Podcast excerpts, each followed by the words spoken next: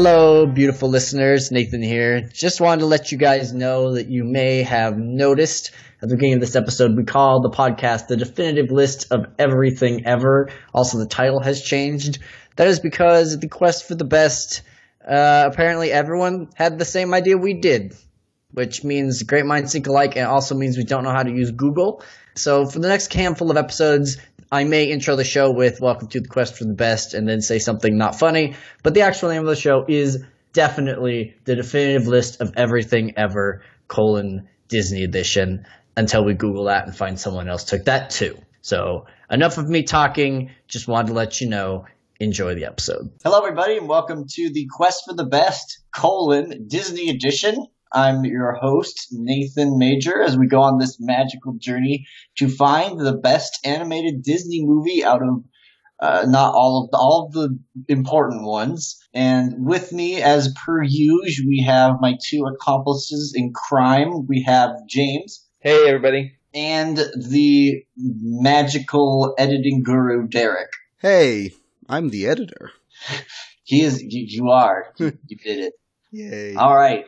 So, um, just coming off of the back of last week where our show didn't have a name, it has a name now. You may have noticed that I introduced the show correctly without any mistakes or editing tricks. So we're going, we're the quest of the best. So put that in your YouTube or your iTunes and smoke it. And make sure you subscribe so you're listening to all of us talk about Disney films every single week. And so this week we have the next two in chronological order, but first we're going to talk about the quiz we did for your viewing pleasure or listening, I guess. Yes. So, you know, what what quiz did you make us do this week, James? So this one is our princess DNA quiz. Uh, It's going to tell us uh, which four princesses we are most like. all right. And if you want to do this quiz, we'll link it in the description. Personally, I would suggest you don't because it's stupid, but you can. Derek, I've I've been waiting my whole life for the answer to this question. What is your Disney princess DNA? All right. My Disney princess DNA is a powerful combination of Tiana, Snow White, Ariel, and Aurora, which I I have a personality that is both friendly and quirky. I charm people with ease and hold their attention with my inquisitive nature and my ability to make those around me comfortable. Wait a minute, did we all get the same one? Oh wait, no. No, Me and you got me and Derek got the same one again. That's what happened. Are you kidding me? I am Uh, hoping Did that you not see the chat where we put this? Yeah, I got the same one as Derek again. I So- thought it was Derek posted it twice. yes, because suddenly I am a redhead. Well, according Uh, to this, I, I, I don't want am. to be anything with Ariel. Spoilers. All right. Well, Yeah. yes, I'm also Tiana, Snow White, Ariel, and Aurora. I, the sleepiness of Aurora, the obnoxiousness of Ariel, the br- airheadedness of Snow White, and the sass of Tiana. Actually, I haven't seen that movie, so I don't actually know if she's sassy. Wait, you seriously haven't? It's actually good. No. That's why we're doing the podcast, right? Yeah, Yeah, well, so I didn't feel think a untainted. I didn't think this was one of the one of the movies that we'd have to get Nathan to watch. I just never got around to it. Huh. I'm sorry, I don't you routinely watch movies about Disney princesses after I turned 25. Sorry, apologies. I watch adult movies now. You have Jay, done one quarter of your DNA shame.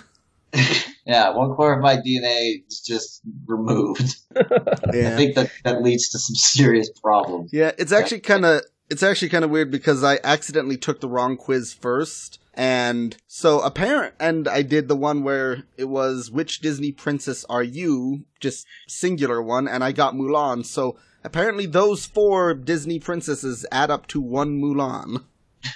Is that how Clearly. Disney like commerce works? Apparently. No. I mean, to be fair, it would take a lot of Ariels to make up one Mulan. So I guess you probably could help with these other people. Well, I mean, if you want, yeah, I mean, if you want to go via, you know, body count, then yeah, it would take a lot of Ariels to kill as many people as Mulan did, but that's for another movie. All right, and Wow. James, All right, are I- you?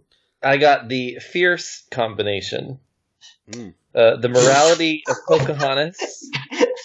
Yeah, You're yeah. I, fierce? I'm fierce. It's true. I'm sorry. Please Rawr. continue. So I have the morality of Pocahontas, which Okay. The genuine kindness of Cinderella, the sensitivity of Aurora, and the tenacity of Mulan. So I got Mulan's best quality, Derek. Yay. So, so basically, they they boiled each princess because Aurora's sensitivity was the same in ours. So basically, they just boiled each princess down to whatever two dimensional character trope they're portrayed in the in the film they're in, and then that's they just mixed those together. Is that how it works? I I, guess. I must be, yeah. Wait, you guys got Aurora too? Yep. And Yeah, that was the sensitive? part. Yeah, it's sensitivity. Yeah, then, yep. Hmm. So this quiz is It must bummed just and we be the wasted same- our time. Yeah. Well, to be fair, can you think of any other defining characteristics of her or any of the early ones? Sleepiness, She shares that with another one. the tiredness of Aurora, Hmm. Suddenly, and the tiredness of Snow White combined. together they make the most boring slumber party ever. In bed by 6 p.m. What the heck? Same. Yeah. But, alright, so, yeah, I guess we're continuing the trend of me and Nathan are actually the same person, apparently. Ah, please. Tune in next week. See if we're still the same person. Yeah. I mean, no. If you listen, if you listen real carefully, we never talk over each other because it's just me doing both voices. Yes. Yes. I hope this keeps going. Yes. Alright, well, Moving on. yes. Oh wait, I talked over you. That was a trick of the editing. Anyway, moving on. This week we we watched two Disney films. One would be considered iconic. One would not. One would also be considered interesting, engaging, and entertaining, and one would be considered obnoxious. So we're going to start off with the uh, more recent one. The one uh, it's it's a movie. uh, I hadn't heard of it until we watched it. It's called The Little Mermaid. Mermaid. The Little Mermaid. Maid. Did I say this right? Yeah, that's correct. Okay, that's correct. Okay, Little Mer- Mermaid. It came out in 1989, and it I, I don't even know like what happened in this movie. There were the fish talked, which made no sense to me. That just isn't scientifically plausible. Well, I guess the plot was there's this mermaid named Ariel, and she uh, really wants to hang out with people for some reason because she doesn't like the water. And so she and a talking fish and a Jamaican crab go to an octopus lady that turns her into a naked lady person. And she swims to the surface and hangs out with a dude that she has to get to make out with her or else she won't, she'll be a fish again. No, then she'll be a seaweed. Or And she'll be a worm or something. Wait, what? That's not Yeah, was. Yeah, remember she's going to be turned into the. All right. If she doesn't get kissed, she'll turn into a sweet little gremlin, and she doesn't want to for some reason. She'd rather be a naked lady with legs. And then Ursula, she, the sea witch, cheats. Oh yeah, she also loses her voice. But hmm. then she does never prosper, and she gets stabbed with a boat. So the moral of the story is: don't be a sea witch that steals songs from mermaids, or else you'll get stabbed with a boat. Hmm. That's what I got out of the film. Is this accurate plot synopsis? A timeless lesson for all. yes, think of the children um, that watched this. And apparently they're remaking this movie uh, Wait, this really? year. Wait, Is that what? correct? That right? Um, I know they're working on a actually- script Because for another version. I thought. Uh, hmm. Disney doesn't have a, a release date for. There's a The Little Mermaid 2017. Oh, really? Who's making it? Warner Brothers? Maybe this isn't a Disney movie. Wait, what? it's on what? IMDb, I don't know. Wait, so if Oh it's wait, not. it's Russian. Oh, okay. Oh, I was about to say. yeah, that's the remake. yeah, this is. Remaking it. Yeah. And the tagline for this movie is "Love has no boundaries," which is surprisingly, uh, like you could take that in a lot of different ways. Uh, Yes, yes, you could. yeah, I, anywho, I kind of get the Uh, feeling that this one may stay true to the original ending.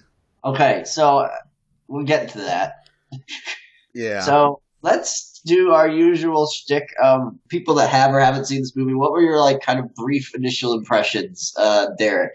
so from my rewatch, without trying to allow the opinions of others on a unspecified chat to taint them, um, I don't know. It's like one of those ones that, yeah, it's a classic movie. And when I was young, when I was younger, I really, really liked this movie. And I still believe that it has one of the best openings that I keep forgetting about to any Disney movie. I really like that opening and the just the way they animate the the fog and the ocean and then the music and the boat and everything together. It's yeah, I like the way that ha- that works. I like the art style. I like the animation. I like a lot of the characters, but at the same time, I'm like, yeah, there are problems with the story. It's not the most engaging story Disney has ever done. Uh-huh. And so it's kind of a mix of the story doesn't bug me, but it's not the best, but the art and animation is some of their best work. Mhm. James, what do you think? Well, I guess like Derek, I loved it as a kid, but I only saw it a couple times. Just adored it when I was like a, a kindergartner. Haven't seen it in years. Watched it and I was like, meh. I don't know. I, I do think it is well made, but it, it fell pretty flat for me. Well, I have an op- interestingly opposite opinion because I did not like this movie when I was a kid because I I did not like Ariel at Mm. all, and my I opinion thought she was that great. not changed regarding Ariel. But rewatching it, I was impressed by first how catchy all of the songs were, Mhm. which I liked. That this was some very classic, like really good era Disney songs. Kind of when they before they became pop songs, and after they were like weirdly like Snow White era type music, which was not really catchy. It just kind of was. So I like that, and like this film. After watching Oliver and Company as the most recent Oliver recent Disney film we watched, uh, looks incredible. Like Mhm. Mm-hmm. um, I, I forgot how good this movie looked, especially in context of other movies. I felt bad because I felt like it was in service to nothing, but we can get into that later. Besides good music, I guess. Mm. Uh, and I like Sebastian, and I hate Flounder, which is weird because Flounder was one thing I liked when I was a kid. So Flounder's just a twit. Yeah. What are you gonna do about Flounder? Nothing. You're dead. Oh wait, no, he's not dead. Anyway, Well, I don't know. Given when this movie came out and how long the lifespan of fish is, he's probably dead. we also had a theme this week about noxious birds, but we'll get to that later. Uh, Okay, so Little Mermaid is very much, you know, a Disney classic. It's kind of considered the film that brought Disney into its like second golden age Mhm. yeah. out of out of Oliver her Company, I guess. Yeah. Uh, so like it's it's it's very very popular obviously. Like people just love it probably because of, of the Under the Sea song. But I'm curious, what do we all like about this movie? What about this movie stuck as being good? Well, I think I- we, we Go hit ahead. on them, right? The songs are excellent, and the animation is like this was clearly the A team working on this film. I right.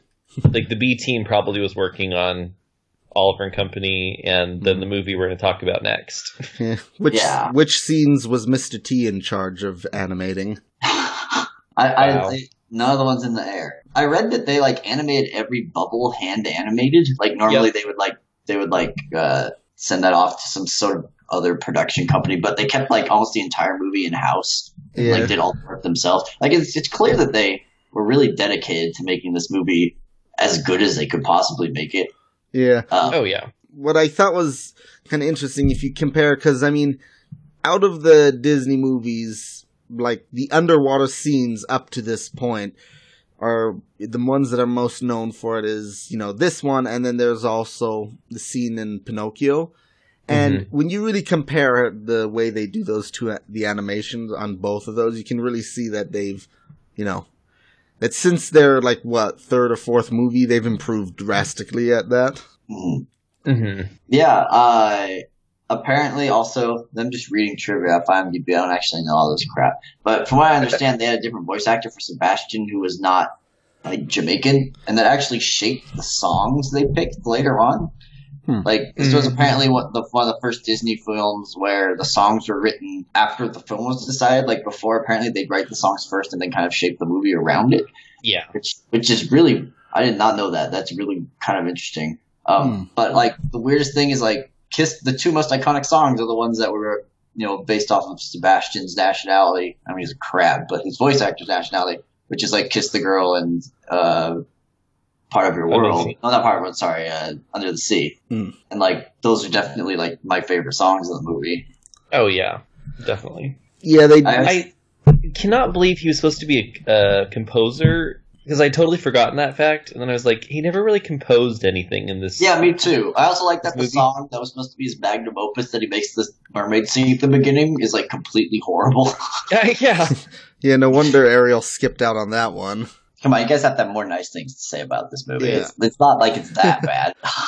Well, yeah, No, I don't. think it's that. I mean, I guess honestly, I really I can't think of um as far as like the Prince characters go in Disney movies up to this point. I have to say that Eric is probably one of the better developed ones. Like, At least he does stuff. yeah. Which I mean, granted, um, what was it Prince Philip and Sleeping Beauty? He also did things and he saved the day, but I don't know. Eric just seems to have be a little more well-rounded. I guess you could say. You see him do stuff before he and Ariel interact. Like when his ship catches on fire, you see him like basically going down with it to save his men, and you see that he's like a nice guy. Like you, you and they focus on him. He's like the start of the scene. The movie is Him. is him, Mhm. right? Like which is weird for a Disney movie for that to start on the the male love interest because it starts on the ship. Yeah. I like how they introduce his. I don't know if humility is the right word, yeah. but really early on when he gets you know the president of that giant statue, and he's just like, ugh. Yeah, that I yeah, that one I'm kind of like on the one hand I'm like, come on, dude, he gave you a statue, that's kind of cool, but at the same time it's like, well, I guess he doesn't like gaudy statues. That's How do you keep that hidden on that boat? Yeah. For like, you know, sea travel took like months back in those days. Just like, don't look under the giant cloth that isn't food and is weighing half of the ship down.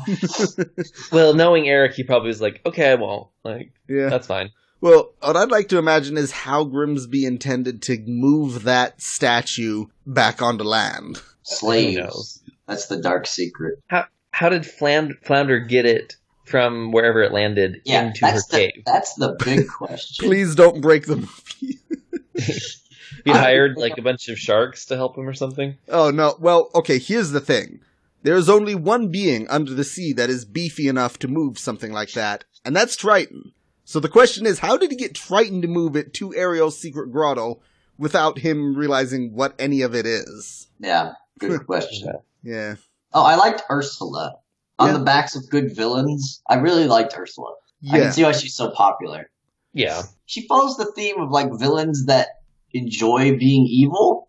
Mm-hmm. she's like just she's just excellent all around and like she's extra good because she acts like she's not evil and she's like turning people into gremlin ghosties Little thingies. but it's very clear that she was wronged by triton and just is there for revenge she's also like really smart like even though she has to cheat to win like of course she was going to cheat to win like Yeah. but she knew exactly where triton's weak point was which was ariel and she knew exactly how to manipulate her because ariel's an idiot and yeah, I don't know. I I really like Ursula a lot. She actually reminds me way more than I thought of Hades from. Yes. Yeah, kind Yeah. of uh, Hercules. down, kind of a downplayed version of Hades. yeah, kind of less. Well, I mean, the whole movie is of Hercules is way wackier, so it makes sense that Hades is wacky. Mm. But they, they they feel really characterly similar, where they they're they're evil and they know it, but they're they're a good sport about it. Yeah, and they're, and I guess they have really strong personalities as well, Yeah, which kind of probably adds to that impression. And also, they have very similar skin tones, so there is that. it was really weird to me that she got really big at the end. That was her like you The know power up. her final goal. Yeah, was to just be really big, but whatever. yeah, has she learned nothing from the Power Rangers? I also learned that like that there is a mythological sea creature that has octopus legs. I don't remember what it's called. Really? But like Um, there's a real one. Yeah, Yeah. it's based on something. For, I did not know that. I thought they were only mermaids. yeah, it's based on Scandinavian lore, um, but I can't remember. I can't remember. It's kind of a complicated word with a C in there somewhere, and so it's hard to remember. She's a I'm crab. shocked the word C is in it. The letter Nice. C. Oh, you meant like My. SEA, and I was like, wow, yeah, like Sea Witch, maybe. Yeah. I like that she literally murdered Flotsam and Jetsam. Like they exploded into like literal chum. That was hilarious and kind of violent. My babies. Oh, My poor little poopsies. I remember that line. Me and my brother used to say that to each other of course you did. because it's funny. Um, yeah, like I, I really liked Triton. He, except for at the very end, his final decision kind of rubbed me the wrong way. But he came off as a father who has this like really impetulant daughter and doesn't know how to deal with it because he's a single dad with a million daughters. Hmm. He kept trying to do the right thing, but he doesn't sure how. It was kind of cute how he like was really happy that Ariel was in love and had to try and hide it from Sebastian. Like Yeah, I, I. I liked him as a character a lot, even though some of his final decisions were. I mean, they make sense as a father, I guess, but they also seemed kind of like dumb for Ariel's character growth. Yeah. I feel like there needed to be more of a reason for him to be freaking out about her wanting to go on land. Besides him being Like- racist. Yeah, like it comes across as more just like, oh no, I don't like him. And we were talking about this earlier, but like, okay, so people eat fish. Well, what do you think they're eating? Mm-hmm. Right. The mermaids clearly are going to be eating fish. Yeah. mermen, mer It- people. I don't know, whatever they are. Merfolk. Merfolk. Yeah, it's like if I So can it's okay if we eat fish because we all live underwater. But if somebody puts a net in the water, we don't like you. Yeah, Well- but they don't have this monstrous, murderous chef that sings an incredibly violent song out of nowhere about how he just loves ripping up fish.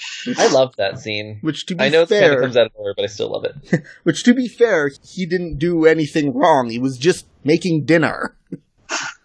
so Yeah, but yeah, but when I sing barbecue, I don't sing. Oh, I can't wait to cut up this cow who is dead, who got murdered and bled everywhere. meanwhile, meanwhile next door the cows are like, "What the heck, man?" I live next to cows.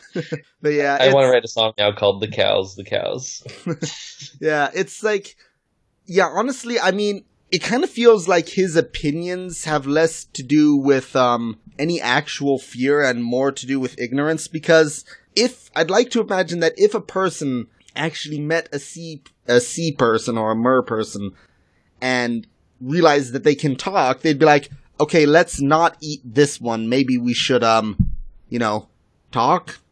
Well, And the thing is, like mythological lore of mer people was they would capture them and then like they would kill them, and it's not like necessarily stuff them, but they'd be like sideshows. They'd like put them in in they they would either kill them or they would put them in like you know and like circuses where you know obviously they were scams, but like that was like the impression of what people did to merfolk Yeah. you know in the, that era was Don't they would be captured and taken away, and so aren't the merfolk the like the sirenish kind of thing though too? that's Like, aren't they very dangerous because they'll drag you under? Yeah, to a certain extent, and they're also like heralds to storms in some cases. In other words, in other you know mythologies, they're you know bringers of good luck. Like so, it's Okay. it's hard to say, but generally speaking, like the interaction is one that sh- that's usually not as favorable for the merfolk, or actually on either side. Yeah. So I can understand, like from a mythological standpoint, why like internally we'd want these two separated, but Triton's reason is just stupid. That's like, well, they eat fish. I Like, think well- that in, and I haven't seen it, so I can't. If somebody has, they can uh, Twitter me or whatever. But uh, I think there's like a prequel movie, The There Little is. Mermaid, where like doesn't his wife get killed by humans? You mean his clone of Ariel that is kind of weird and creepy in certain ways? Okay, apparently you've seen it. So No, I was his wife haven't. killed? I've seen a synopsis, and yes, his wife gets killed by pirates. Okay, well that would make it, I think, a little more valid reasoning to Yeah, hate but I really don't want to have to watch a mermaid sequel prequel ever, much less to understand Triton's motivation. Guess what? Once we get through all the other movies. Oh, No. I refuse. Oh, hmm. All right.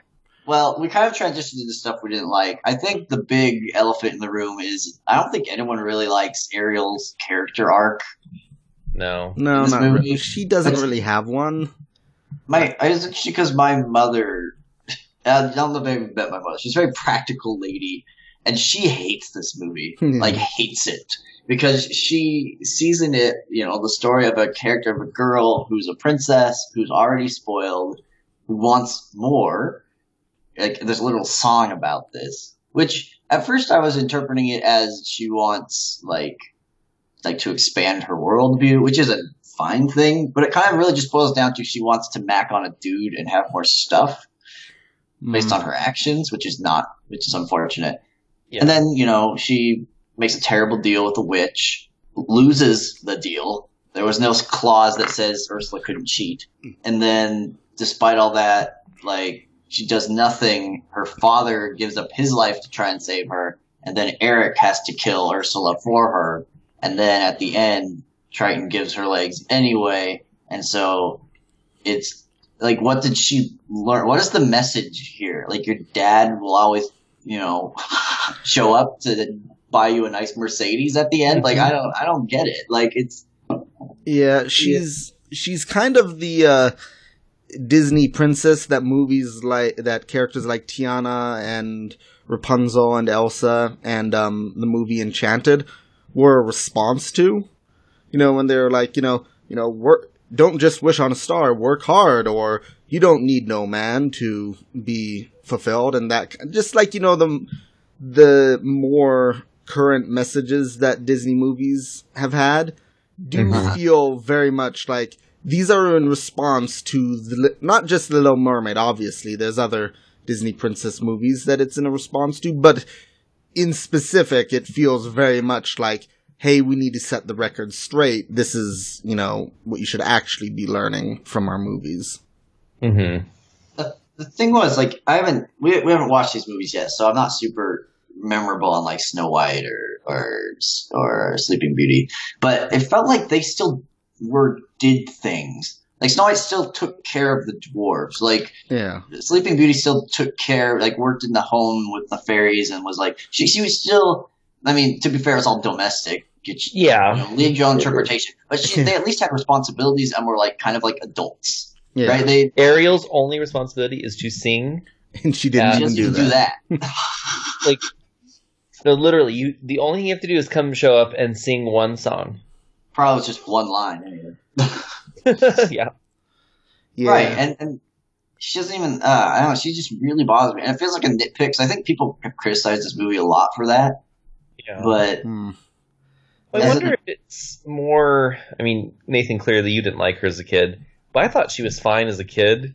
So I'm like, maybe there's there is something about a mature person seeing her attitude and just being kind of like, "Are you are you kidding me right now?" Like, and, and maybe maybe a lot of people, if they have a lot of nostalgia for this film, they can just well, the thing is. But yeah. Well, the thing is, everything oh, wrapped around. annoying. Yeah, yeah. But the thing is, like everything wrapped around the movie is really good. Like all the art's really good, all the songs are really good. The movie's Mhm. very well paced. Like there's, it's, it's everything about the film except Ariel's, you know, the main character's plot arc and story isn't. But like it's engaging. I liked all the characters except Ariel. I, again, I even liked Eric, like, and Mhm. his manservant who was the same voice as the guy that voiced was the the 101 Dalmatians lead guy. It was the same voice actor apparently. Oh? Uh, not the dog. The what's his name? Roger, what? Roger. Yeah, same guy. yeah, yeah, Roger. Like, who are Um, you talking about? The human. Okay, The yes. human. Sorry. Yeah, I forgot The guy. well, about there are a lot of guys. There's a lot of guys. There's a lot of puppies too. Um, Yeah. But yeah, it's just it's just too bad that Ariel doesn't do much as a character. Yeah. And, and I don't know, maybe like young women, girls like idealize her because she gets everything she wants. but like, I, I don't know. Even as a boy who liked getting things that he wanted, she bothered me.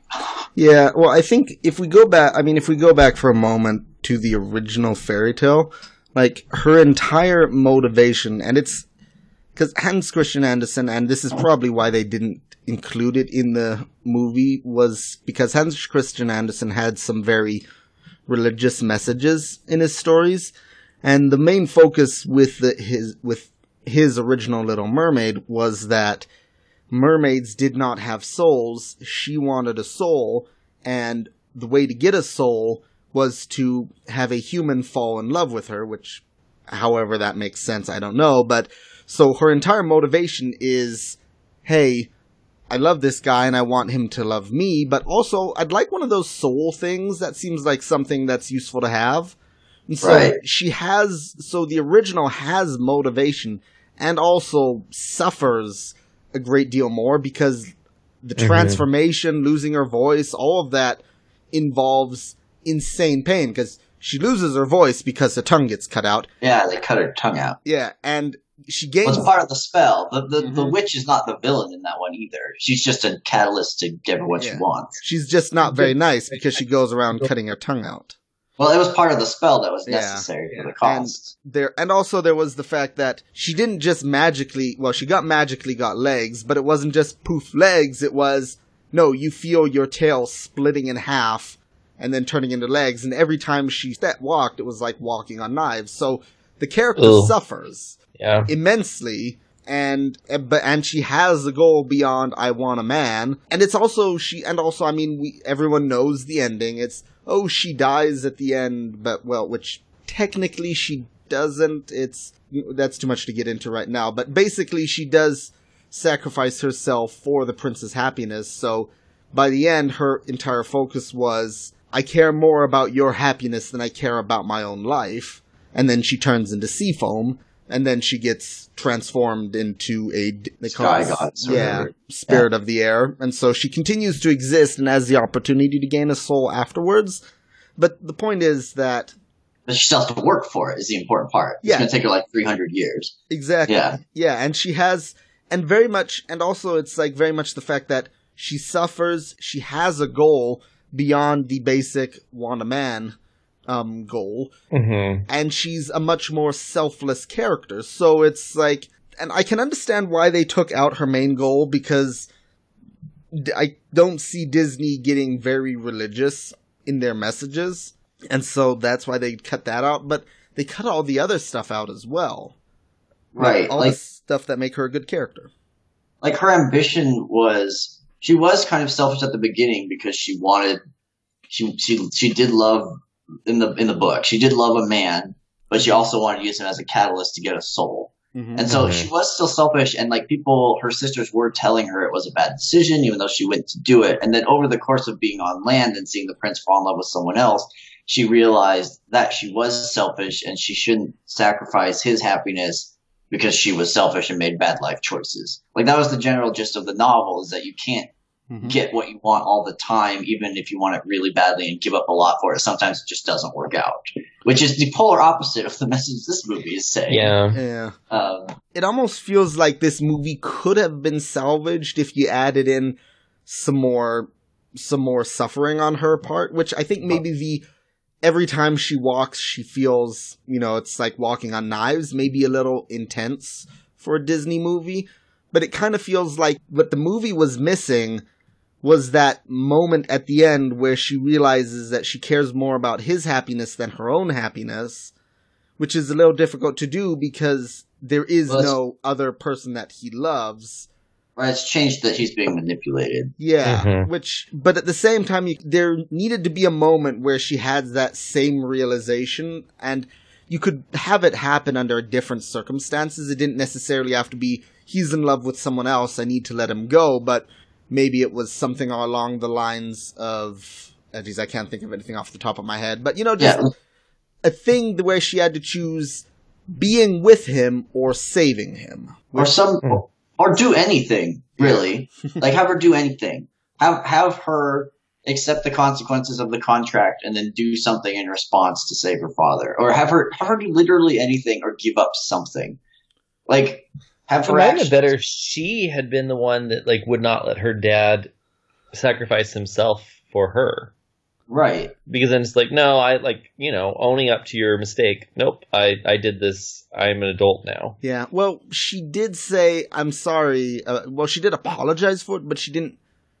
Yeah, but anyone in that situation it. would apologize. She Yeah. apologizes to her father constantly because she's scared of him. Yeah, so yeah, she doesn't have. Well, yeah, I guess that's kind of the big problem that a lot of people bring up is the fact that she just doesn't have a character arc. And what makes it worse is that it shouldn't have been that hard to give her a character arc. She, I mean, in the To very be fair, I bet they did try. yeah, I think the And- biggest they could have. I think the biggest thing was having her solve her own problem in the end would have dramatically changed her character. Because if she had at the very end had found a way to kill Ursula or defeat her in some way and salvage the whole thing, and Mhm. you know through some act of selflessness, kind of like in the Frozen, honestly, yeah, and like Mhm. then it, then her getting her legs from her father would have felt earned. Like Yeah. even with all that other stuff of her selfishness, it, she only needed one act of selflessness to kind of salvage everything. yeah, And it just never happens. She just never she never thinks about anyone but herself and unless like it's directly influencing her happiness, which is why she apologized to Triton. Mhm. She was captured because she was about to be turned into a, a slime ball. yeah. Like, yeah, I, it's, the Yeah. message in this movie is all over the place. I have to say though, this movie is coming off of like five movies that did not perform super well. yeah. I mean, maybe not five, but like you know, through the through the '80s, you have Fox and the Hound, which underperforms. Black Cauldron, which is just you know reamed by everybody. Great Mouse Detective underperforms. Oliver and Company underperforms. Like they're probably at a point where they're like, we we have to have some kind of a win here if we're even going to keep the studio open.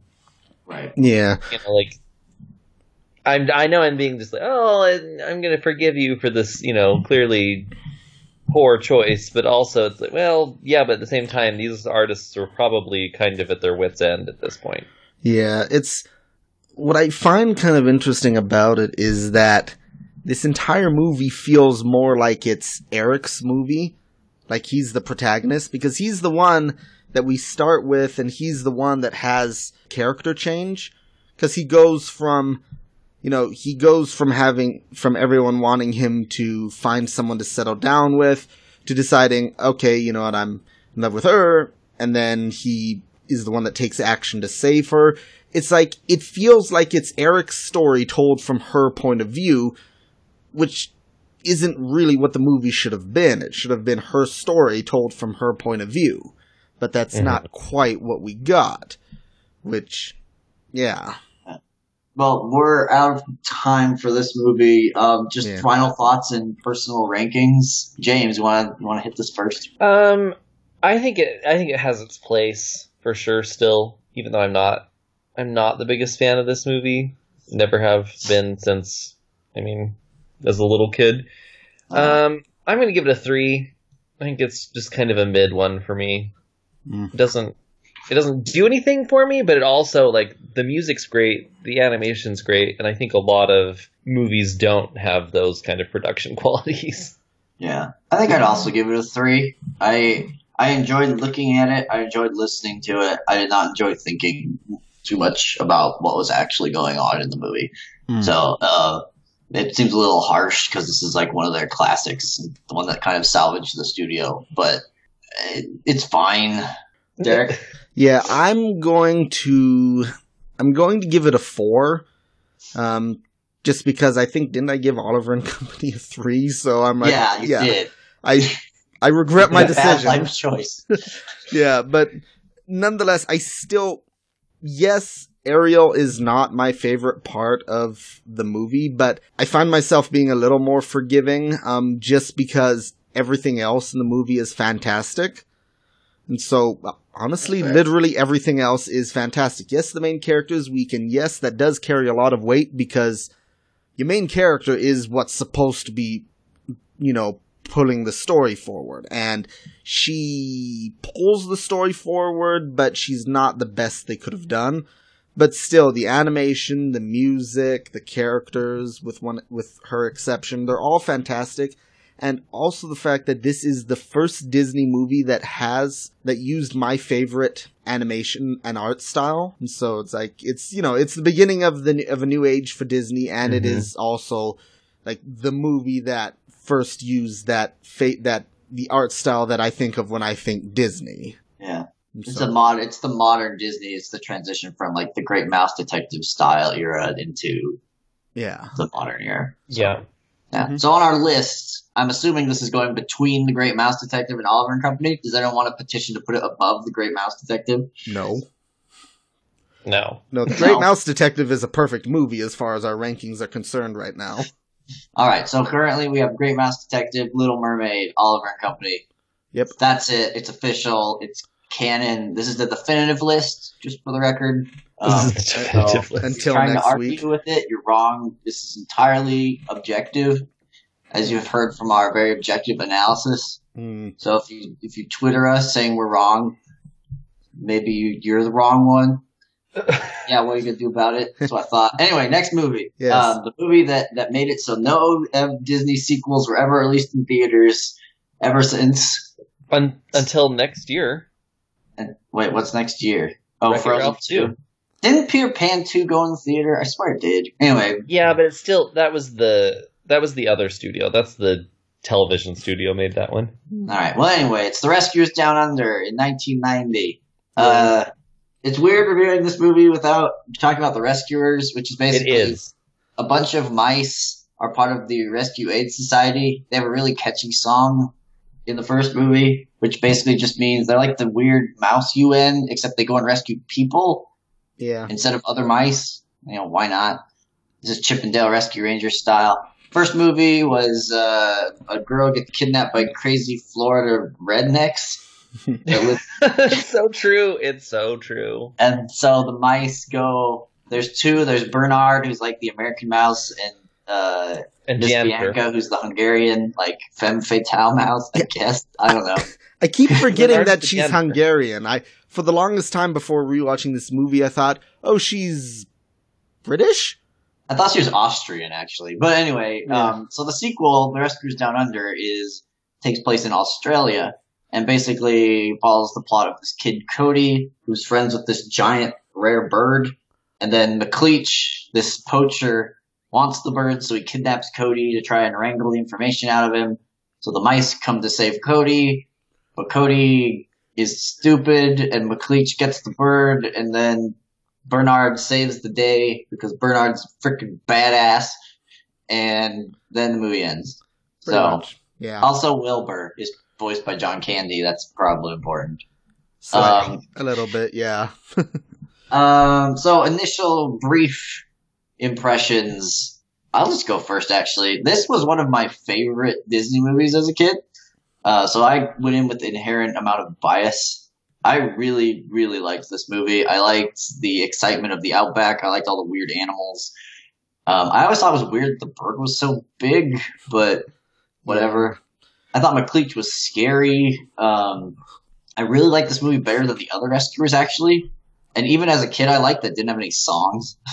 Mm. Um, so rewatching it, uh, there are definitely a few sticklers that weren't the same when I was younger. I really liked Cody when I was a kid, not so much now.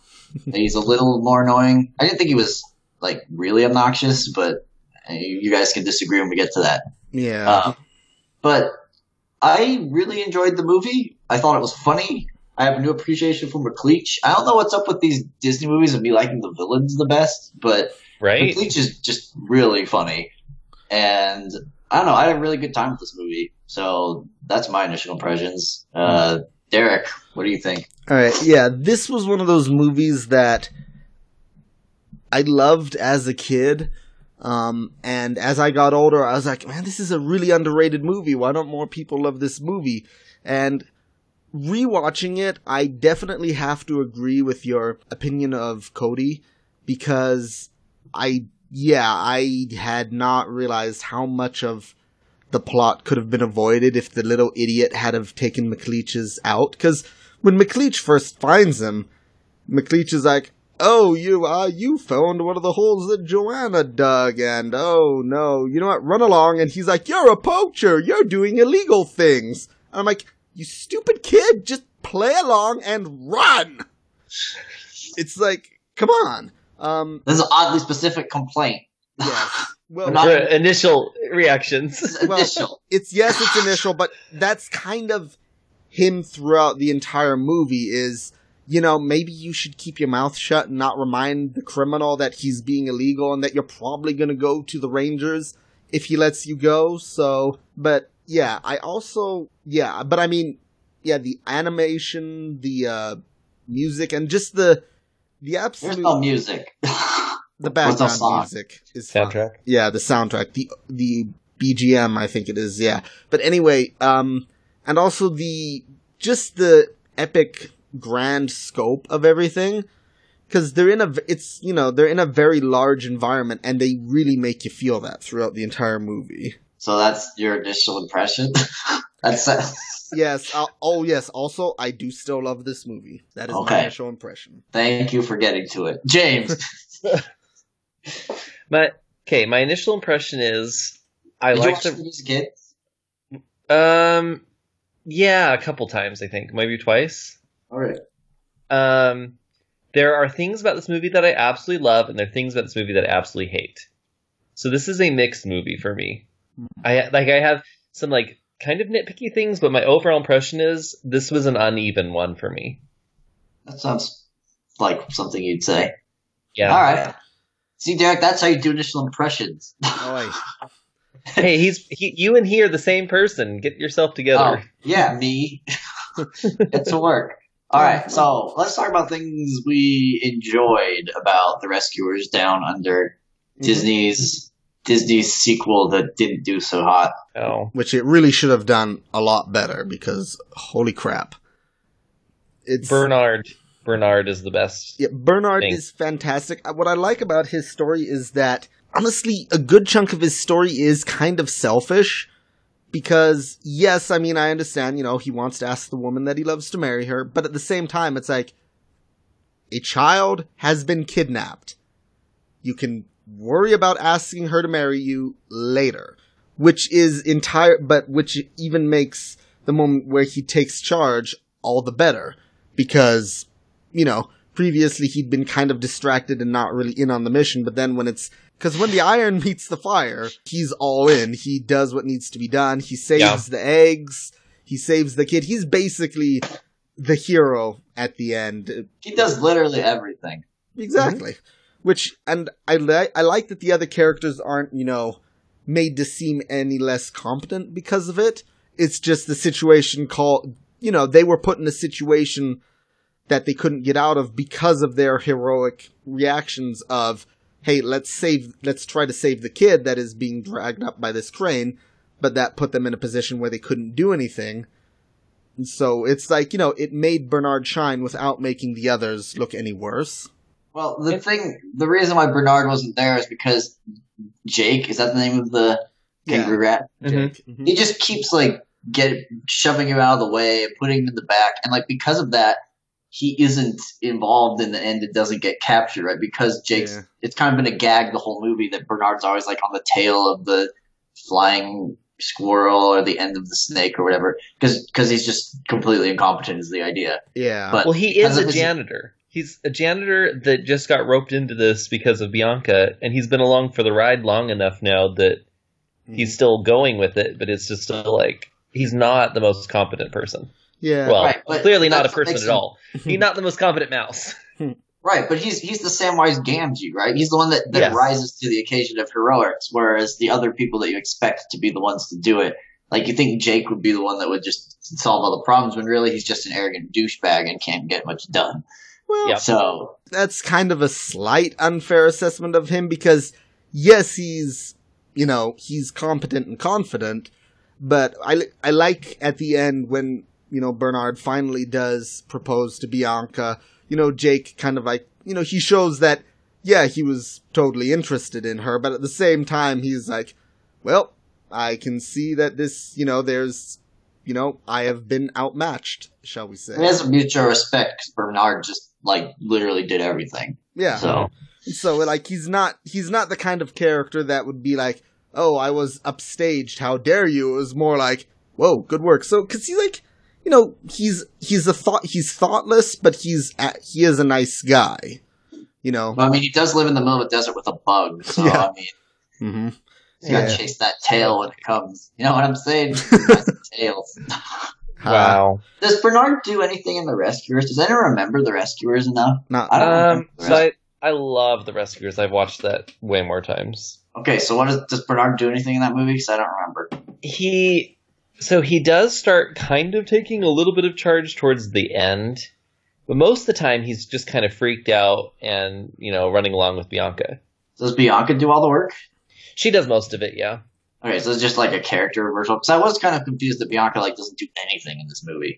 I don't know why she didn't do anything. Her her whole thing was that she's like she's amazing. She's like their best agent. And so then she says like they assign her to do to save Penny and she's um given the choice of giving, you know, picking somebody else and everybody's like, "Ooh, pick me, pick me." And she's like, "I pick Bernard." And Bernard's like, "You can't pick me. I don't work here." And she's like, "Well, sorry. You're coming with me." Yeah. So she kind of is the catalyst for him to kind of That's right, step he up. was the janitor. He, yeah, he's legitly the janitor of the Rescue Aid Society. So, he does work there. He's it's like Right. you are paid by us, therefore Therefore, to it. go. so, but like Bernard is scared of um, cats. He's scared of flying. He's uh, scared of the crocodiles. He to be he's fair. scared of Medusa. I mean, to be fair, I'm scared of Medusa too. She's Yeah. terrifying. well, to be fair, Um, I too would be scared of cats the size of elephants. That yes, that's true. It's like you don't have to be a mouse to be terrified of cats where that are that That are much that big. larger than you. Yeah. But so he finally, um, you know, kind of pushes through it, helps Penny get the diamond, and then he and Bianca, um, you know, help Penny escape with the other swamp animals. Um, but so I think that this movie does push his character even further to like finally giving him, you know, the the win of the end. You know, he is the one that saves the day. Yeah. yeah. That's good. That seems like it's a good counterpoint to the Rescuers. Then, if one of them was mostly about Bianca and this one's mostly about Bernard, it sounds like the two work together pretty well in that sense. They do. They Yeah. do. Now what I'd like Ah. is a third movie where you get to see both of them working together and being awesome.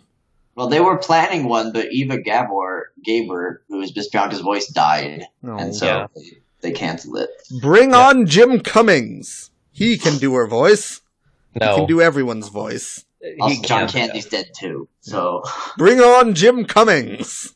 um, characters I liked also. I actually liked most of the side. I like McLeach a lot. Yeah. Um, He's a good villain. Yeah, he's he's ruthless, but he's also kind of he's confident, but obviously an idiot. And I really like that about him because usually we're having these Disney villains who are competent, almost too competent. It makes you wonder why they fail. Like both Yeah. Ratigan and Ursula was like I guess it was their hubris that got them, but it didn't Mm-hmm. feel like that necessarily that was fair. Like they both should have just won. McLeach lost because he's stupid and Yeah. arrogant. Yeah. Yeah, what I kind of like about his initial introduction is that, I mean, yes, he is 100% okay with kidnapping a kid once it's, um, you know, convenient for him, but his first reaction is to try to give the kid an easy out to get out of this situation. He's like, oh, this is all a misunderstanding. And it's only until after his hand is forced that he, well, after his hand is forced and he realizes that Cody knows something about the Golden Eagle. I'm gonna say, I think you're misinterpreting this because, like, his initial impression was, "I don't want this kid to figure out I'm a poacher, so I'm gonna send him on his way." And then he Yeah. completely 180s once he realizes the kid has something he wants. Yeah. Yeah. But I mean, So it's, he's just trying to save his own hide until his greed gets in the way. yeah, he, uh, well, yeah, he is. But at the same time, it's like he doesn't immediately go to, I'm gonna murder this kid, right? It's like he's try, he's like, okay, let's try the easy way out. When that doesn't work, then he goes from there. It's not like he's immediately, oh, I've got a witness, better kill this kid right away. And so it's no, like, it's a, nobody would be like that though. That wouldn't make sense for his Well, his yeah. character. Especially, yeah, yeah, Yeah. no. well, it's like, and, but I'm, what I'm just saying Why is would that, you think that the, the first impression was he would blast the kid's head off because he fell in his trap? because I have seen some poorly written villains. But no, I mean, my, It's true. my my point is is that it's a little minor character arc that he goes through. he It's- definitely has an escalation of villainy. yeah. yeah, it gets worse and worse, his behavior. And also, since he said that his downfall was because of how stupid he was, what does that say about Cody for falling for his tricks? Well, he's also an adult who has a giant, totally sick car I love and a that mean truck. lizard friend. So Yeah. I loved his car when I was a kid. I thought his truck was just the Yeah. most coolest thing. He's also voiced by General Patton, which is just amazing. Like, Um, I loved the animals in this movie as a kid. I really I like like- Frank, and I don't know if I don't if I like him anymore. I still liked yeah. him. I like I liked all the animals. Uh, I think they're just maybe it's because I like Australian animals, but I think they're just really really fun. Yeah. I like was- all different animals. I did This think it was I did think it was funny that that uh, they don't ever go back for them. yeah. Okay, that is my biggest problem with this film. Is the ending in general? They're flying away. We've tried to see, see these animals trying to escape multiple times. Cody, yay, let's go home. Like, what the heck, kid? I like to imagine that five minutes after the ending, he was like, oh shit, wait. yeah, the, like we spent so much time with the animals freaking about they're going to get killed. We got to escape. We need to get out of here. Poaching is so bad. And then at the end, let's go home. Yeah. Oh, Well, I did like that Joanna escaped yeah. after Flotsam and Jetsam got nuked and Ratigan fed his own neighbors to his whatever, and the dogs uh, in Rescuers, the Dobermans got murdered on train tracks. It was nice to see a villain that just villain sidekick that was just like, "Yep, I'm out." yeah. Well, Joanna didn't deserve anything. Like, He's he was a the dumb scape- animal. Yeah. He was Yeah, the she's just eating- scapegoat for all of McLeach's bad decisions. yeah, she's eating eggs. Like, she's fine. Yeah. I love that scene of her trying to eat the rocks. Oh, yes. That cracks me up to no end. Mhm. Yeah, I like. Honestly, yes. Talking about those animals that you know, McLe- turns out McLeach was right. We never saw them again. but Yeah. Yep, it's true. I freaking love the koala. He is such a nihilistic jerk. It's hilarious. And you are going to be a purse. purse. that was great. Before we trash talk Cody, he was a fairly proactive protagonist once the once he was in trouble. Yeah, and Well, he was from the beginning. Yeah, Right. I mean, even though I don't agree with him running off and not telling his mom, because then you know she thinks he got eaten by crocodiles. Well, yeah. she Uh, did tell his mom. She well- calls out after him. yeah. It's well, But like, he's going and saving animals yeah. on his own. Like, at least he's doing something, even though. he's a very selfless character, which contrasting him to Ariel is a major difference because everything he does in the movie is for someone else. It's just that he's a kid with the intelligence of a kid of his age, which who is up against a uh, an adult. So let's be fair, he needed the help he got from the mice, but To be fair, to be fair, McLeach did say he didn't make it all the way through third grade for nothing. So So he's yeah. a smart cookie. But yeah, I the thing with Cody is as a kid he was always kind of like this is the kid I want to be. You know. yeah, I definitely felt that. Yeah, cuz Yeah. it's like he, you know, he had a cool he can talk to animals. Like, Goes on rad adventures. yeah. Yeah, that's never explained. Just randomly the kangaroo is talking to him at the beginning and I'm like, "Okay, apparently he has magic powers." But the mice Yep. talk to people. well, yeah, yeah. they, they talk to Penny. it just Why does Joanna get the short end of that stick? Okay, that was something I, I thought about in Mermaid too. Like, how come the dog doesn't talk, but all the fish do? well there And the shark doesn't talk. Hmm. Yeah, I, I don't I don't know why some. It's like Narnia. Some of them are dumb animals, and some of them are talking animals, and I'm not sure what the rules are here. I mean, with the Little Mermaid, you could make the excuse of the ones that talk are the sea creatures and the flying creatures, but at that point, you're like, well, why are the land creatures excluded from that? Why is the shark excluded? Anyway, I have one more Another- positive for this movie. if we Okay. wanted, um, the flying scenes, Oh, which yeah. were apparently directly inspired by Miyazaki, look like that. They were really- inspired by Miyazaki films. It, they are just kind of in there, out Hmm. of nowhere, but they're really well shot and engaging. I really liked them a lot. Mm, It really gets you. It gives you this connection between the boy and this bird, even though you've just met them both yeah. by having to do all this crazy flying stuff together. I like that. I also really like. Wilbur. Yeah. Also, here's I like him more than Orville. Yeah. Also, here's another question. Why doesn't Marahute speak? that's the eagle, right? Yeah. Why She's a bird. Well- She's a bird. Yeah, but Wilbur's a bird. Yeah, well, Wilbur's dumb. It's just not. I don't know, Yeah. because I mean, the scenes with her and Cody work so much better without dialogue. But still, it's like, okay, why is this? What's with this inconsistency of who can speak and who can't? I, I don't know. Yeah. Oh, one last minor, minor, minor positive. I love that in the back of in the cage of McLeach's truck that they actually went through the trouble of drawing in a wire mesh over the chain link because you know they're like, okay, we're gonna have the mice in here at some point, and they can't be able to sneak out. And this guy's a poacher, so obviously he's gonna have animals of all sizes, so he would have wire mesh That mesh. on top of the you know on top of the um chain link. hmm Man, I just love McLeach so much. He's so dumb. Yeah, I feel like there's not going to be a villain you are are not going to love. Uh, well, yeah, I don't know. I guess I'm not big on Jafar. I love Hades though. So yeah. I love anyway, I love his song where it's like as he's about to feed Cody to the crocodiles. Like, oh yeah. Also, he's yeah, he's one hard mofo. He's gonna feed feed a kid to alligators on a hook. That's awesome. yeah, it's like oh my gosh, it's like okay then, yeah, you are complete evil. Your character arc is complete. That's great. I loved it. Mm-hmm. And then he falls off a waterfall where I, I, my head can't. He survives. There Of course he does in your head And then finishes the fourth grade. Oh, All right, James, you you seem like the kind of guy who has more to say about what you don't like about this movie. Okay. Well, Again, there- I mean, I've already, yeah, I've already said the ending drives me nuts. Well, yeah. is it solely because they don't go back to get the animals?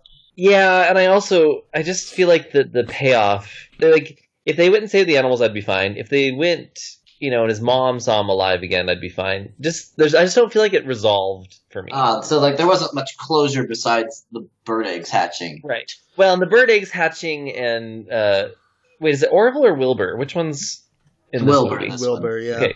Wilbur freaking out about it, I think it's hilarious. His back breaking again. Okay, I had that is a that is a thing I have so many problems with. That back breaking scene. Did you think it was funny, Nathan? Because like, I didn't think it was funny as a kid. It freaked me out as a kid, and as an adult, I was like, I think this is supposed to be comedy, but it is not doing it for me. I think it is such a weird, uneven. I think it's okay. This is this is. I didn't mind it. I thought it was really bizarre. It's so weird. It Yeah, just but- comes out Okay, of nowhere. so that's more uncomfortable to you than the fish murdering scene in the chef scene in Little Mermaid. Oh. yes. Like those are comparable scenes of where they come out of nowhere and But- are no relevance to the plot. But the Wilbur scenes are longer and there's more of them. Yeah. There's like two or three, and he's trying to escape the hospital. So is Sebastian. Okay, but okay. well, Sebastian is trying to escape someone that is going to eat him, which is like okay, normal. The What? No, normal for what?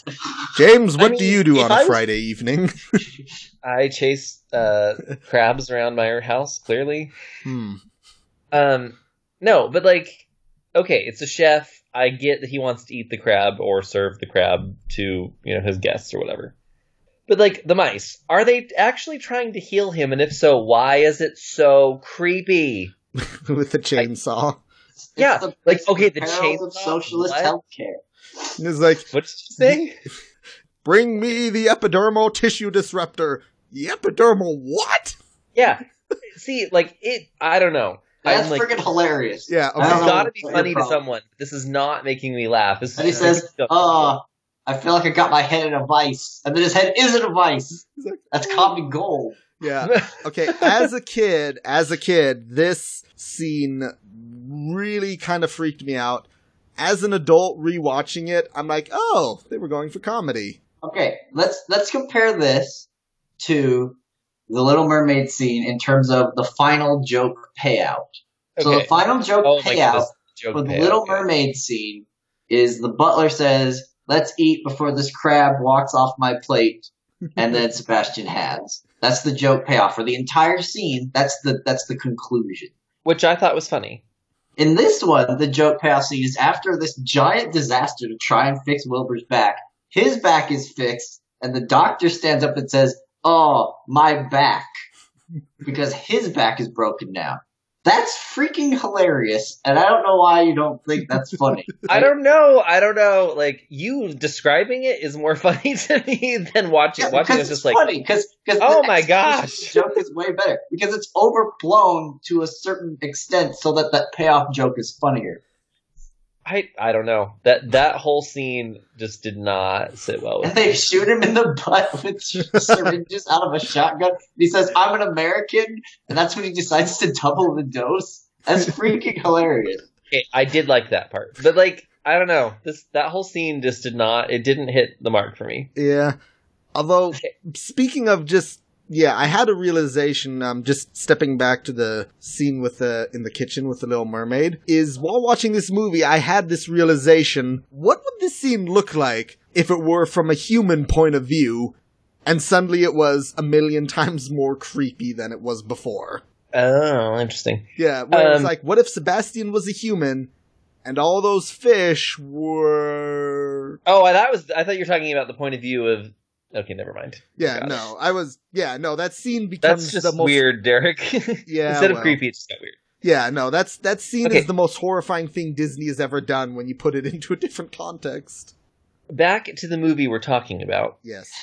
I would have really preferred Bernard and Bianca be even more central to this movie. Yeah, Because that's that's fair. Cody drives me crazy. Like, mm. I know you guys have said everything about there is to say about Cody. Yeah. But sometimes, like, you know, you kind of deserve to be in this cage because you're so freaking annoying. also kind of stupid. He's also okay to an extent, yeah, but he's also a kid standing up for his ideals against an evil person, which is in a sense kind of admirable. Yeah, Yeah. no, there are admirable things about him, Oh for my- sure. yeah, I mean that is what I like about Cody, but let's just say that as an adult and realizing that maybe this situation should be handled with a little more, shall we say, guile, it drives me up the walls where I'm like, kid, kid, stop talking. Maybe that's why the ending bugs me. Because I'm like, I don't trust Cody enough to go save the animals, and how are they ever going to get out of there? Of course, he's going to go save them. He went. He went. He risked his life to save a stupid mouse in a trap. Like Yeah. that was. I figured that he was going to go see his mom and then go free the animals. That was like the ending. Okay, that, that makes me feel better. Yeah. It That doesn't makes change my overall opinion, but it does make me feel better. yeah, I have to. I kind of have to wonder. It's like since I haven't seen the rescuers in forever, is Cody more proactive than Penny was? Yes. Oh, by a thousand percent, yeah. Okay, so because I mean, in that case, yeah, they they there they made the right choice. To be fair, Penny is a girl in the 70s. Hmm. Cody is a boy in the early 90s. Like, Yeah, I guess. Maybe for such a sexist piece of crap, James. well, I'm just pointing out. Yeah, well, yeah, the attitudes of the creators of the movies would have been will radically different. Character. Yeah. which yeah, honestly now suddenly I'm like, okay, I would like a I would like a sequel, a third sequel starring both Penny and Cody and the three and Bianca and Bernard both having a share of the action. Are you typing this down to in your fanfic folder? No. I'm writing. I made a note of things that that. Oh, here's something that I thought was bad. Why does McLeach have a scope on a shotgun? Well, Cuz he wants a cuz he wants a black eye. He, he made it all the way through third grade for nothing. Well, the reason he didn't ever make it past that cuz he keeps giving himself a concussion every time he fires that shotgun. He does have a rifle. He's a pretty good shot. Yeah. yeah, he was a great shot. Yeah, you can He kind fights of off crocodiles with his hat. That was pretty good. you can kind of see you can kind of see his mind you know the way his mind worked where it's like i'm a really good shot with this rifle and this scope scope equals better scope on shotgun equals better I oh yeah, I did like the scene where the Joanna stealing the egg scene worked well because it also showed how McLeach thinks, which Yeah. is not very fast. Like Yeah. it, it showed him processing the data of when he has a complex problem, and it said a lot about like how his character thinks Yeah, and how he was outsmarted by a lizard. Also, yeah that he keeps blaming all his mistakes on. Uh, Yeah. that is pretty funny. Yeah. Anyway, I, that is that is a favorite scene in the movie yeah it shows that he gets there eventually like he has the ability to make to be intelligent he's just not fast and he's smarter than the dumb animals he captures. yeah, Except somehow he got koala got captured. yeah you'd think that koala would Well, those circles. traps that he made that's where his intelligence is. His intelligence isn't making plans; it's in making traps. And a sweet car. Yeah. Yeah, That makes sense. Yeah. Okay. Moving on. Yes. I think I think we've covered most everything. Um, Yes. Yeah, I think that's pretty much. Every, yeah, that is pretty much everything. Thank you for reaffirming what I just said. Now, We are the same person. that's true. Thank you, other me. Um, final thoughts and ranking. Uh, I'll go first again this time because I like never go first. Um, I'd give it four stars. I, I think this is a better film than Rescuers in terms of engagement. I like the characters better. It's not like artistically as good. I think Rescuers like is a better looking movie, with the exception of the flying scenes. Mhm. Um, those flying scenes look amazing. Yeah. yeah, the flying scenes are really good. Um, and again, I like Cody more than Penny. I like McLeach more than sort of Medusa. What's is that her name? Yeah. her name is really, really Medusa. Yeah, it is. wow, blatant. Um, yeah, I don't know. I remember I, the weird thing. I watched this movie before I watched Rescuers, and I, I don't know. It might be biasing me, but I, I really enjoyed this movie a lot. Um, Hmm. Even rewatching it, I had a good time. Yeah, I did notice the CG was pretty bad though, but that's kind of like an afterthought. So Oh yeah. yeah, it was a fun movie. I'd recommend, unlike The Little Mermaid, which I don't think I would really recommend for little girls if I had them because of the lessons it teaches. I could show this movie to a young boy or young girl, actually, whatever. Yeah. And I think if they followed Cody's lead, I'd be fine with it. So, and Bernard is an admirable character. So yeah, I, I enjoyed the movie a lot. Hmm. Uh, Derek, thoughts? All right. Yeah. I. This is one of my. Fa- one of my favorite movies that I, for some reason, keep forgetting about. Like every time I watch it, I love it, but then when I'm not watching it or directly discussing it, I kind of forget that it exists. So what that says about the movie, So does Disney, know. probably. So yeah, that too. Yeah. but yeah, it's like yeah, it's like Cody. I like that he's a selfless character. I and he is an accurately accurately written um, boy. But at the same time, it's like that's what makes it a little difficult for, and maybe this is why audiences didn't get into it as much because as an adult watching it, I'm just have these moments of, "Hey, kid, come on!" It's like be smart, and so maybe that's part of the part of what's going on. But he's still as a as a kid, the he his character worked for me. Um, I like, yeah, Bernard. I like the fact that he gets to be the hero at the end. I like the animation. I like. Yeah, I like pretty much everything in this movie. I'm gonna go ahead and say it's. I'm gonna give it a. mm, I'm gonna give it a four. Yeah, I like it about equal to the Little Mermaid, but for different reasons. you said all the same things as me and gave the same score. You are the same person. Yeah. I was thinking of giving it a five, but I'm like, it's not quite at the same level as Great Mouse Detective yet. Oh, I was like, just be generous, Derek. Because you Being know I'm generous. not. You Gonna... gave Oliver and Company three. Oh, that's right. Well, Yeah. I'm going to be the uh, downer of the group and give this one a three because I do like things, but I really don't like things in this one. And so instead of like Little Mermaid, where I'm more like, eh, it's fine. There's like really good highs and really low lows for me in this one. So I'm gonna go Do three. you like it more than Rescuers? This one, I like the original Rescuers better. Hmm. But it's because the swamp people crack me up to no end. Whereas like the the nurse mice and like the that whole thing just kind of like freaks me out and bothers me. The What swamp about people. Frank? Oh, I like Frank. I mean, I find that scene mildly distressing, but yes. Mm-hmm. His like, oh, I wish I could get this door open. Oh, I'll never get open. And it's like, are you kidding me? Oh, mm. Frank. if only he hadn't have slammed the door shut the way he did. Somehow relocked it. Yeah. I know. How keys work. My bleeding heart just dies when that with that whole segment of all the animals in the cages. Yeah. It's their fault for having such amazing skins. Hmm. Um, all right, so on the great dumb list, uh, we have Great Mouse Detective, Little Mermaid, and Oliver and Company. Uh, I personally would put it above Little Mermaid and below Great Mouse Detective. Yeah, that's exactly Yeah, what that I was sounds good. thinking. Is that Yeah. fair? Dang, we haven't had any Yeah. conflict on this list yet. I'm sure it's going to come up once Next we week get to we will have and the Beast. conflict. I. I well, okay, look, here's the thing. I like Little Mermaid more than either of you, apparently, but not enough to make it the hill that I die upon. That's Oh, fair. I will die upon my hill next week. Don't worry. Is it is it Beauty and the Beast next week? Yeah. Yeah, you're gonna die on that hill. Yeah. I don't know, I haven't rewatched it. Maybe I like it better. Yeah, yeah. Beauty and the Beast and Aladdin, right? Which like it's going to be an Oh. amazing week. I love both of them. Aladdin's going straight to the top, boys. nope. Nope. yep, yep, straight to the Yeah. top. Lucky for you, you're the host, so I suppose you can win. But I still will die upon the hill. now let's be fair. Beauty and the Beast hill. Yeah, now let's be fair. They can both be at the top of the hill because we're doing Beauty and the Beast first. I like the way you're talking, Merrick. You're talking my language. For the tiebreaker in this. I like where well, going. if you're the same person, I'm always going to lose. Yeah. Well, yeah, that's right. We are the same person, so suck it. I guess. Uh, okay. Anyway, um, that's it for this week. Now that we've spoiled what the ranking is going to be for next week, so no one has to listen to it. Well, Uh, to be fair, chances are that we may change our minds upon rewatch. Yeah, we may have to save some time for like an end of episode argument on what this list is going to become. But Yeah. uh, Very Well, the complicated. That's what it's going to become. Yes. yeah.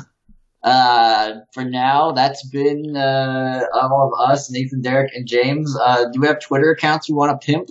Yeah, my Twitter is at Burning Lizard on, well, Twitter. You can contact me there if you have any questions or want to say why my opinions are wrong or why my opinions are right, or if you have anything you want to add to the podcast you just listened to.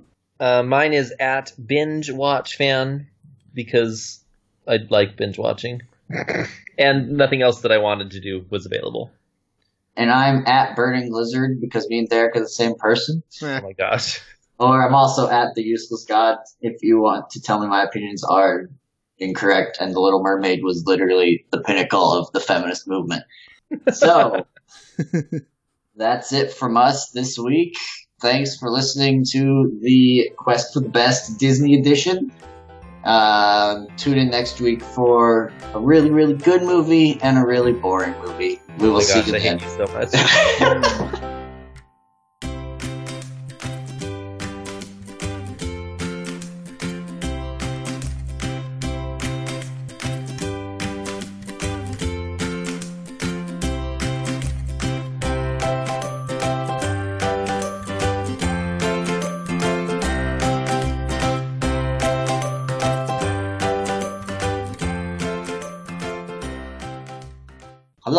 everybody, and welcome to the best.